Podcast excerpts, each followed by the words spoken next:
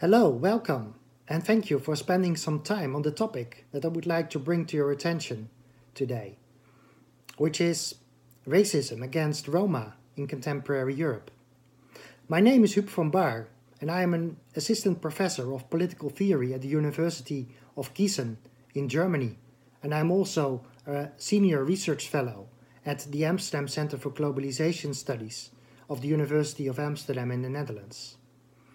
I would like to briefly explain to you why it is important to take into consideration racism against the Roma in contemporary Europe. These forms of racism are at the same time omnipresent as well as invisible.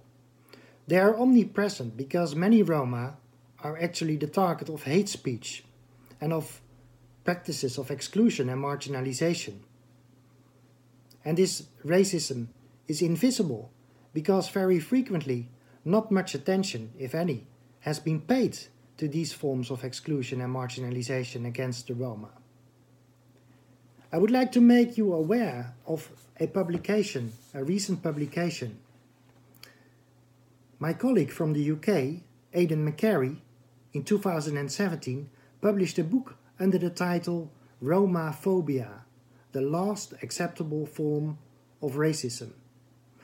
I think this subtitle is well chosen and is very adequate. So, the last acceptable form of racism. Because this is exactly what it is in Europe. Racism against the Roma has been mainstreamed, has been normalized, and is considered as something acceptable.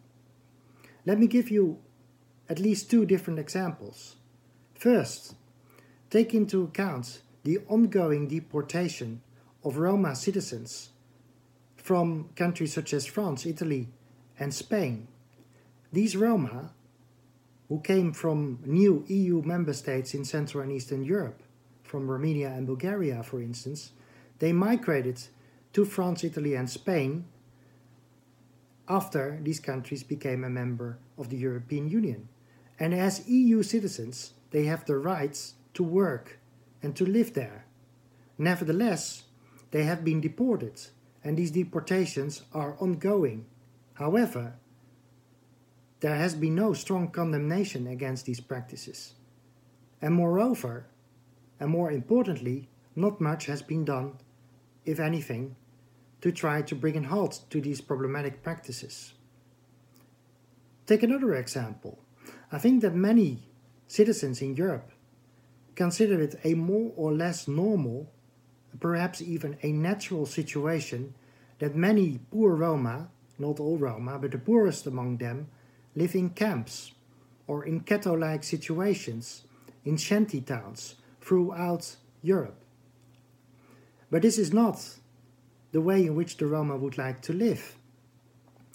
These camps and these ghetto like situations are actually the complex outcome of historical and more contemporary forms of institutional and everyday racism against the Roma.